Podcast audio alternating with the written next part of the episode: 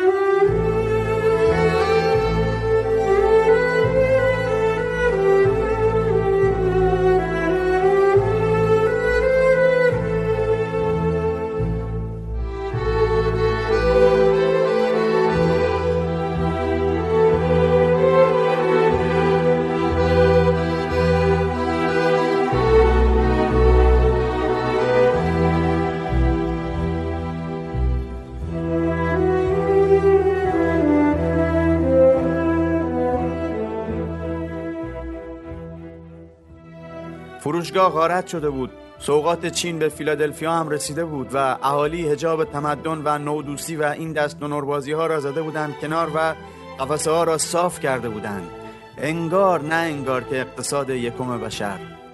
نقل یک ویدیوی ساده است. دو تا ویولونیست امریکایی لای قفسه های خالی و غارت رفته یک فروشگاه بزرگ ایستاده بودند. در حالی که جلیقه نجات تنشان بود ویولونهایشان را از توی باکس درآوردند کول گرفتند و یک دوئتی را شروع کردند. به نظرتان از میان همه ملودی های ساخته شده به دست بشر در تاریخ موسیقی چه را برداشتند و زدند؟ تایتانیک. به نظرتان کدام قسمتش را؟ درست همان قسمتی که کشتی خورده است به صخره دو نیم شده است سرش تو آب است و لنگش هوا همه دارن نعره و جیغ می‌زنند برای دمی بیشتر زنده ماندن و زندگی کردن. ولی تلاششان بیخود است و انقریب همه چیز به ته اقیانوس بوسه خواهد زد. همین ویدیوی کوتاه شلخته همین ارجاع کوتاه به بحران تایتانیک تمام بیمحلی های دو سه هفته اولم به حادثه را پس زد و یک هو انگار توی دلم زیر 17 18 تا بشکه قیر را روشن کردند. حرف های مستقیم زدن آنقدر ترسناک نیست که ارجاعات عاطفی یا تاریخی. همه اخبارهای تلمبار شده توی گوشیم از چارکنج جهان آنقدر ترسناک نبود که این کنایه داستاندار و امریکایی ها بی که قصد کنند خدایگان این ارجاعات هستند. خدایگان تبدیل وضعیت های پیچیده و بغرنج به مثال های ساده. آن ویدیو مثل مارش خاک سپاری بود. دلم می‌خواهد این چند هفته یا ماه مانده تا اتمام حادثه جا به هم بدند بروم یک گوشه ای توی فیلم های آنجلوپولوس بگیرم بخوابم. توی آن دشت های بیخورشید و موزیک های با جان بازیکن کاراینترو هم مثل ملحفه روم باشد. یک جای فیلم آه عبدالحلیم فایز می‌گوید دلم می‌خواد برم سردخونه وزیری. کارگراش نفهمند در روم قفل کنن یخ بزنم. او وقت بعد هفت سال یکی بیاد در روم باز کنه بگه بیو حالا برو ادامه بده. مصطفی زمانی که فایز را بازی می‌کرد بعدها اکران فیلم که تمام شده بود یک نیمه شبی زنگ زد. حالش خوب نبود. گفت کاش آن دیالوگ را امروز ضبط کردیم. خیلی خوب می‌تونم بگمش چون توشم. حالا فکر می‌کنم خودم از او هم بهتر می‌تونم بگمش چون خیلی توشم. آن قفسه های خالی داستان ناامید کننده بود که از آینده به ما مخابره شد. یک باره اشک چشم یک خفاش میچکد توی جهانمان. تمام تمدن و تربیتمان را در طرفت العینی می‌کنیم از تنمان جدا می‌کنیم و هراسناک هجوم میآوریم. آنچنان که در استرالیا آنچنان که در انگلیس و ایالات شریف متحده ما در یک سکانس آخر زمانی هستیم. همین اینک. چیزی در تاریخ بشر اینطور فیوز را از برق نکشیده است. هیچ چیز نه جنگ های جهانی نه حتی طوفان نوح. این استایل که بشر ایستاده است کنار و منتظر است ببیند صبح چه روزی دوباره زندگی آغاز می شود یکمین بار در تاریخ است. نه مدرسه و دانشگاه می رویم مرزهای دانش را جلو ببریم نه در بورس ها نعره می زنیم و معاملات تازه می کنیم و نه شتابی برای اختراعات روی هم تلمبار شده داریم و نه حتی روانه عبادتگاه ها می شویم آرامیم و داریم به زندگی به مسابه تداوم تنفس و بقا فکر می کنیم فقط کما که نیاکان دوردستمان. اولین بار است که یک ایرانی، یک جرمن و یک امریکایی شب چراغ که خاموش می شود توی جا به یک چیز فکر می کنند. بحران آب یا لایه اوزون اگر هم مشترک بود حواله به آینده بود. این نه همین دم دستگیره آپارتمانت چسبیده.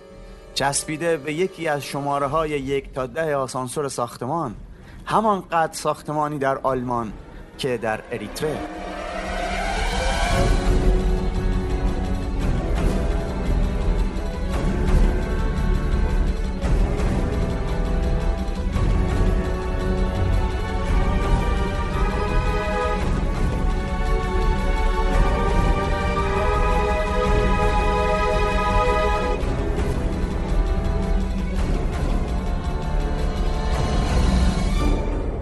حالا که خفاش ها واگن را نگه داشتند و ما توی کوپه های دربسته حبس نشسته ایم حالا که سیاره زمین رفته از تعطیلات چیزهای دلخوش کنکی هم هست برای بهشان فکر کردن.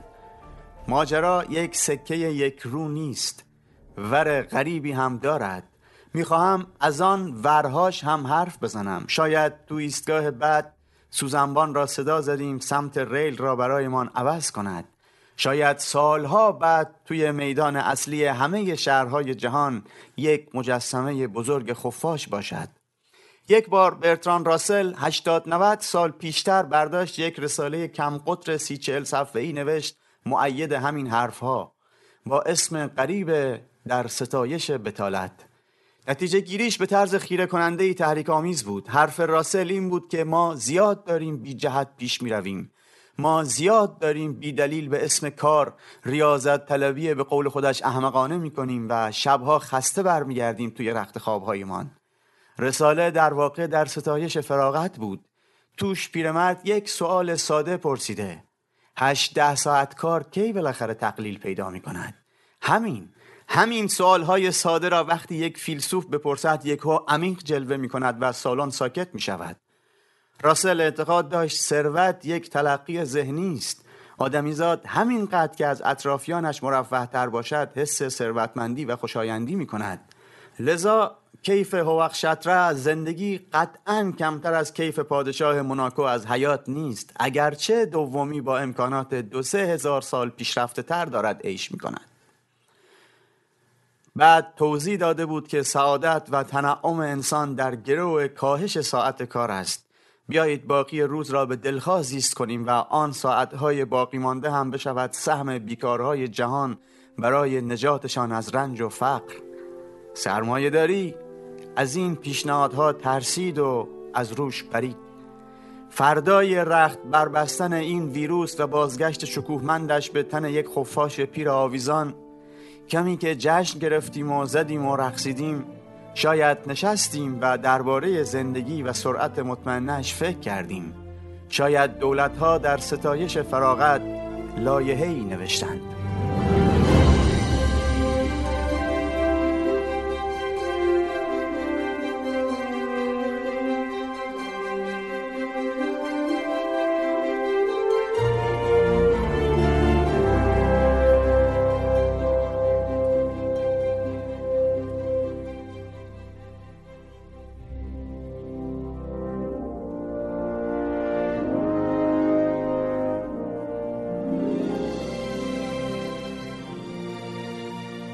من چه زنده بمانم و روزگار پسا کرونا را هم ببینم چه نباشم ولی حیات استمرار داشته باشد باید از یک دلخوشی دیگر هم بنویسم. می‌خواهم از یک فینال ساده فوتبال فینالی که فقط ظاهرش یک فوتبال بود حرف بزنم. هیچ کس نمی‌تواند مثل پله روزه فینال 1950 را بخواند و مقتل ماراکانا را شهر بدهد. 16 جولای پله 9 ساله بود. در یک شهر کوچک و دور به اسم بارو توی خانه لابلای دست و پای مردهایی که گوش چسبانده بودند به رادیو نشسته بود و نفس نمی‌کشید. برزیل که در مقدماتی تیمها را با پنج تا گل و شش تا گل و هفت تا گل به هم بافته بود رسیده بود فینال و داشت جلوی چشم دویست هزار تماشاگر در ریو دو جانیرو جلوی اروگوئه بازی می‌کرد. نیمه دوم بود و یکی هم زده بود. همه منتظر دومی یا سومی بودند که گزارشگر دقیقه 66 انگار که از دهنش در رفته باشد گفت گل گل برای اروگوئه برای اروگوئه. بعدها گفت دو بار گفتم برای اروگوئه چون اطمینان داشتم مردم برزیل اولی را باور نمی کنند طبق جدول آن سال مساوی هم برزیل را قهرمان جوریمه می کرد اما فوتبال 90 دقیقه بود و دقیقه 79 هم داشت. جیجیا آلسیتس جیجیا فوروارد اروگوئه در روزی که روزنامه های برزیل صبحش جلو جلو تیتر قهرمانی جهان مبارک را روی صفحه اولشان کار کرده بودند توپ را کرد تو سجاف دروازه برزیل و چاقو را تا دسته فرو کرد تو شارگ سرزمین قهوه و فوتبال. دویست هزار برزیلی در ماراکانا و میلیون ها در تمام پهنه گستردهش تنفسشان قطع شد. جیجیا که از لای سکوها رفته بود مدالش را بگیرد بعدها جایی گفته بود در تمام عمرم هرگز مردمی به غمگینی برزیلی های آن دقایق ندیدم و بعد با ابراز همدردی کمتری گفته بود در تاریخ فقط سه نفر توانستند ماراکانا را با یک حرکت ساکت کنند. باب فرانک سیناترا و من. نلسون رودریگز ورزشی نویس برزیلی ها فردای فینال نوشت هر کشوری فاجعه ملی خودش را دارد. چیزی مثل هیروشیما. هیروشیمای ما شکست 1950 از اروگوئه خواهد بود. خب پله فینال 1950 را شر نمی‌داد که یک گزارش ورزشی یا تاریخی داده باشد. او از این بدبختی تحلیل دارد و یک نتیجه عجیب می‌خواهد از تولد سرزمینی به اسم برزیل بگوید. می‌خواهم از تولد سرزمینی به اسم برزیل بگویم. آن وقتها ما نمی‌دانستیم ساو پائولو چطور جایی است یا ریو کجاست. فقط شنیده بودیم سرمایهدارها و سیاستمدارها آنجا زندگی می‌کنند و امارتهای پاریسی و انگلیسی و پیستهای اسبدوانی دارند. اگر ما فکر می‌کردیم از ریو خیلی دوریم نمی‌دانم برزیلی های ساکن آمازون یا مرداب های وسیع پانتانال چه حسی داشتند. دیدن هر چیزی بیرون از زادگاه برای همه جز معدودی برزیلی خوششانس رؤیای دور و درازی به حساب می آمد. من تا پانزده سالگی چشمم به دریا نیفتاده بود. اما روزی که باختیم یک غم شانه به شانه تمام برزیل را در نوردید. تا آمازون تا دوردستترین روستاها.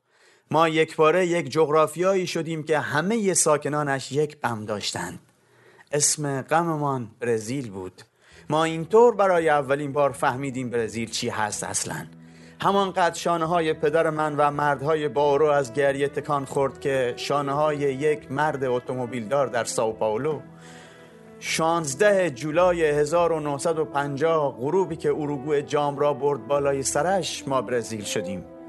دیگر با هم بیگانه نبودیم و فکر نمی کنم بعدش هم دوباره غریبه شده باشیم. خب ما داریم به فهم برزیلواری از سیاره زمین نائل می شویم همه امان همه امان یک تیمیم و جیجیا پا توپ توی شش قدم امان است شش قدم همه امان. ما ایتالیاییم ما فیلیپینیم ما بحرینیم ما بریتانیاییم. ما همیشه دردهای جداگانه ای داشته ایم ما ایران بودیم و جدا از خاور میانه. یا ما خاور میانه بودیم و جدا از جهان. حالا همه چیز یکیست.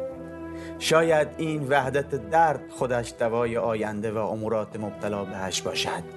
شاید تهش رفتیم و از آقای راسل هم دلجویی کردیم.